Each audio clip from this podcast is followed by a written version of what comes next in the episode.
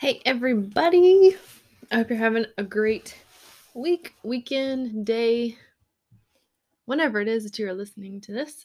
Uh, so, as promised, this week we are going to be talking about Micah chapter 1. We're going to be looking at specifically, I'm going to scroll down just a little bit, verses 8 through 16. Before we get knee deep into these verses, I did want to share with you guys that after reading and studying this past week, there's a lot going on in these verses in chapter verses 8 through 16. It's like two thirds of the whole chapter, and so I wanted to take two separate videos to go over these verses because there are two major themes and major ideas going on in the in these verses and I didn't want one or the other to be lost in a longer video. I wanted to be able to focus on one concept at a time, and that way we have a deeper and better understanding of Micah chapter 1 as we go throughout the rest of the book. And it kind of sets the stage for the rest of this section and for chapter 2. So I just wanted to share that with you so you know that this week we are focusing on still those eight verses, but one specific theme from these verses. And then next week we'll talk about the other theme that I see throughout these verses. So before we talk about these eight verses, I want to go back to the beginning and read all of chapter one together within context so that we kind of get the idea of what we're talking about here. So, just like I mentioned in the description last week, that this is from BibleGateway.com is what I'm displaying on my screen. I usually use the New International Version or the English Standard Version when I study. The past few weeks I've been mostly relying on NIVs.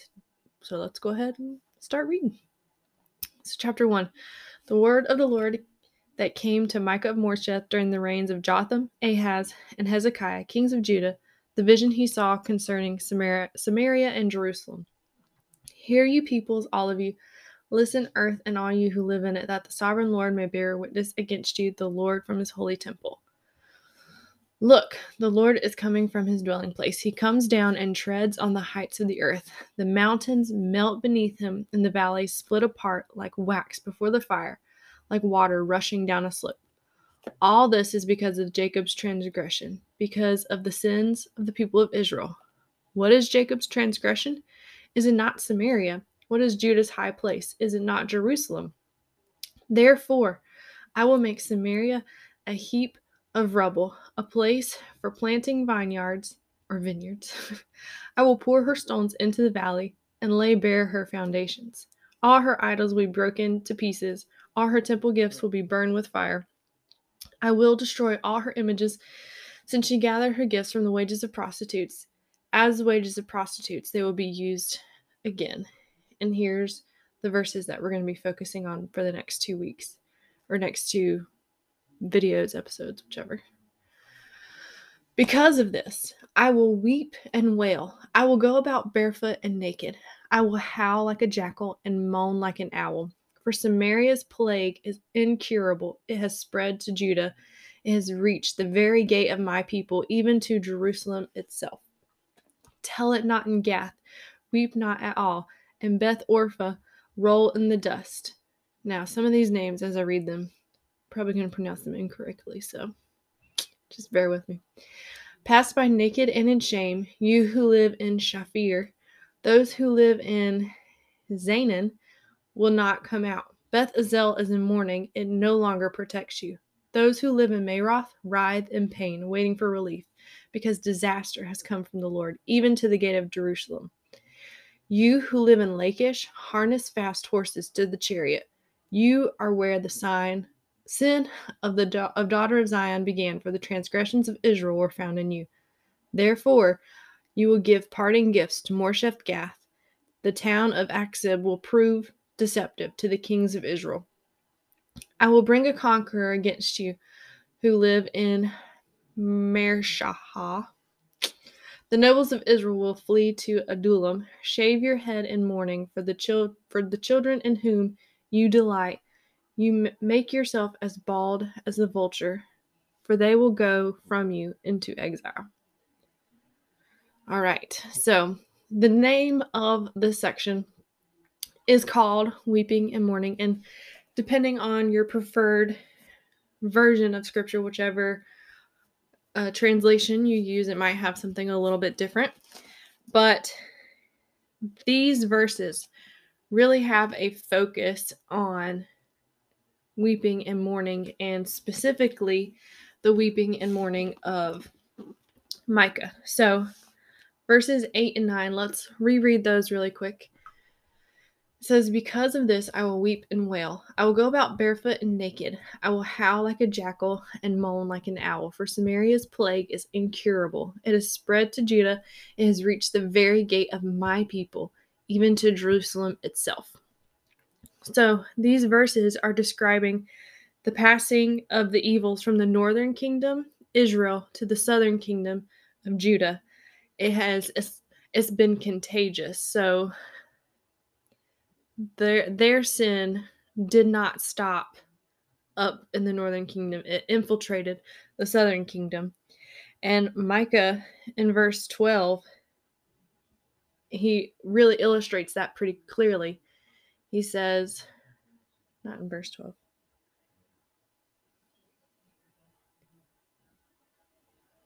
No. 9.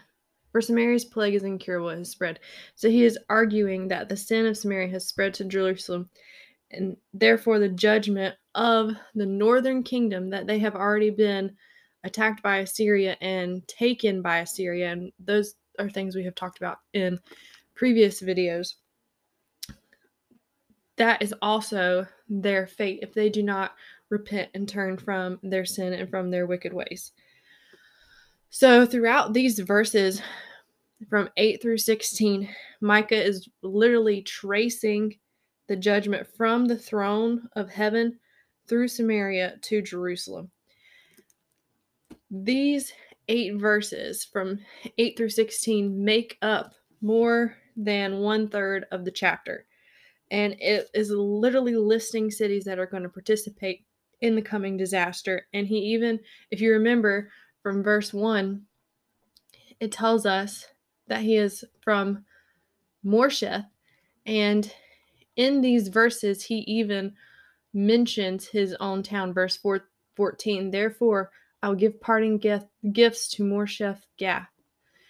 And he even says in verse 9, it has reached the very gate of my people, not some other town or referring to other people's people like these are these are his people the people that he interacts with daily. So he knows the people and i think as he i would imagine as he is writing this he is imagining and thinking of and praying for and praying on behalf of his friends his family his coworkers uh, all of the people that he would meet at the market that he would buy his fish from all those things praying for the for them because of their coming judgment. And so in these verses he really is making a plight to really appealing to the national leaders to make a difference for those people in his town, his people, his small town of Moresheth Gath, to repent and therefore avoid this coming judgment. And that all the sins, sorry, all the people will suffer because of the consequences of their sins. And so, something that I thought about when I was reading and studying that their rulers are not repenting.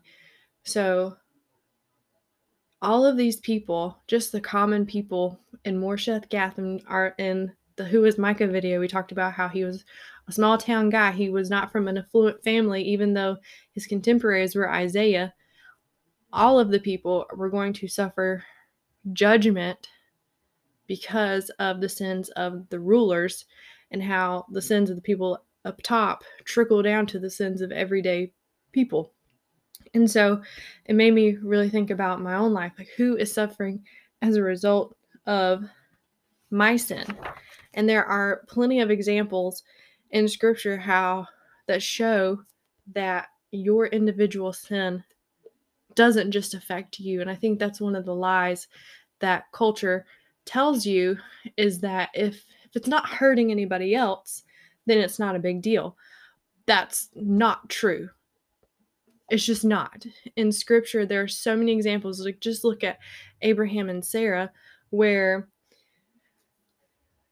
Sarah said, Hey, I'm old, I'm not getting pregnant, even though the Lord promised me that I was going to get pregnant, but it's not happening fast enough. Why don't you deal with do with Hagar and that's how we'll get a son. And oh well it's not hurting anybody else, but it had a huge impact on that whole family and the nation of Israel as a whole. I could continue on with several other examples, but just something to think about is that your individual sin, your individual unrepentant sin, where your heart is not changed and you are not grieved by your sin, that does not just affect you. It can have an effect on the people around you and it can have an effect on generations to come. So, just a little something to ponder and to be thinking about. And we are seeing that here in Micah that the sins of the rulers are having an effect on everyday people. And all it takes is one person turning their heart to the Lord and wanting to do what is right and honor and serve Him because He loves us and we love Him as a result of His love towards us. And all it took was Hezekiah to turn it around and to save the people. So that was just something that really stood out to me as I was studying. So we have um, in verse 10, it starts off Micah's sorrow with a reference to 2 Samuel 19, 2 Samuel chapter 1, verses 19 and 20, where David is lamenting the death of Jonathan and Saul. I thought that was really interesting in an Israelite defeat.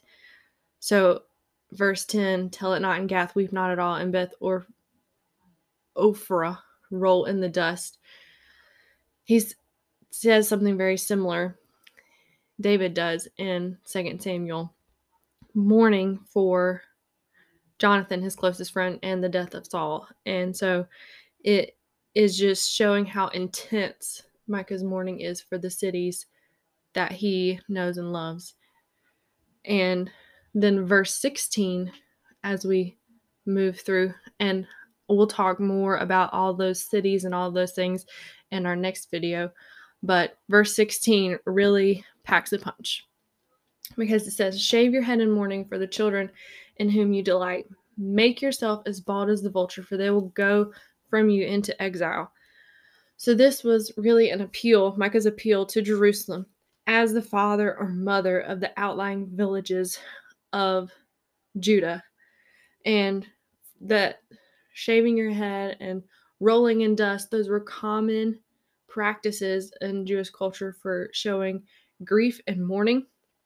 And so Micah is painting a picture that the leaders are the father and mother of these outlying villages and these are their children and they're to mourn because the children that they love are going to be taken away into exile and exile, to become an exile, to go into exile was to become a slave. And to have an entire nation exiled was the death of a nation. So to have all of these people, men, women, and children go into exile was the death of a nation. So Micah whips up his hearers' emotions and pushes them into inconsolable grief in order to dispel their complacency and arouse them in a sense of their own sin and liability to punishment. And that was a little quote from Boice. And one of the things that really stood out to me, just thinking about the comparison between verses 8 and verse 6 where he's really amping up the emotion and wanting these leaders to realize kind of that they are affecting even the least of these in their cities and in their towns and these people that trust them that they are affecting them something that really stood out to me is the comparison between verse 8 and 16. So 8 says, Because of this, I will weep and wail. I will go about barefoot and naked. I will howl like a jackal and moan like an owl. And then in verse 16, we just read a few moments ago, he is commanding or telling the people to shave their head and to to grieve what is to come as a result of their sin. So Micah in these verses is not asking the people in charge, the leaders, to do something that he himself is not willing to do. He was already kind of leading them in mourning. I will weep and I will wail. I will go about barefoot and naked and howl like a jackal and moan like an owl. He is so grieved by their sins and he wants them to realize how much their sins grieve the heart of God, and He is willing to make things right. And so, the question that keeps coming into my mind is Am I personally as grieved by my sin as Jesus is? Do we mourn the sins of the culture in such a way that we are willing to live a life of radical obedience to Christ? Am I so grieved by my own sin and the sin of the culture around me that I'm willing to live a life that is so radical and so countercultural that the only explanation can be that I love and serve and follow Jesus? Am I willing to share the gospel even at the risk of rejection or even at the risk of my own livelihood or my own life? Am I willing to preach and teach and share? And I'm not called to preach, but some of you watching this might be called to preach into ministry. Um, am I willing to do that for years and years, even when I don't see immediate fruit? Like Micah was preaching in verse 1, we saw through Jotham, Ahaz, and Hezekiah. Well, Ahaz was king for 16 years, so he was prophesying during Jotham's reign. We're not sure how long, but it was more than 16 years before anybody in power started listening to him and taking him seriously. And so, do I have that same kind of leadership quality that Micah does? Do I love God and Jesus that much to be willing to be persistent and to be consistent even when no one's listening or even when it seems like no one is listening. And so that's just really something that has really challenged me to examine how I live my life and kind of what we've been talking about the last couple weeks. Does what we fill our time with, does it bear fruit? Does it build Christ's kingdom or does it build mine? So where where is my heart? Is it to build my own kingdom or is it to build Christ? Is it to serve my own agenda or to serve Christ? And I think that's something that we really need to spend some time praying about and asking God to make our heart like Micah's, that we are willing to lead the charge, to weep and wail and mourn our own sin and the sins of our culture and continue to be consistent and persistent in hopes that verse 16 will come around, that people will listen, and that they too will mourn the sins, their sins, and therefore the sins of the culture, and be willing to make a radical difference. So I know it's not, not super happy lesson or section of verses. Um, but next time we're going to spend a lot of time talking about all these towns and all of their names and the the section of scripture has a lot of puns, but puns are not necessarily used in the same way that they're used in modern English and modern culture. And so I thought this section was really interesting. And so we're going to talk about all of that in greater detail next time. But the question I want to leave you with, and I know I've already said it, but I want to say it again. Are we leading like Micah? Are we grieved by our own sin and the sins of our culture enough to follow Jesus in a radical way and to pray radically and to serve radically and to love radically in hopes that others will come to repentance. So, just a little thought to leave with you today. I hope you have a great rest of your day and rest of your week, and I will see you next time. Bye.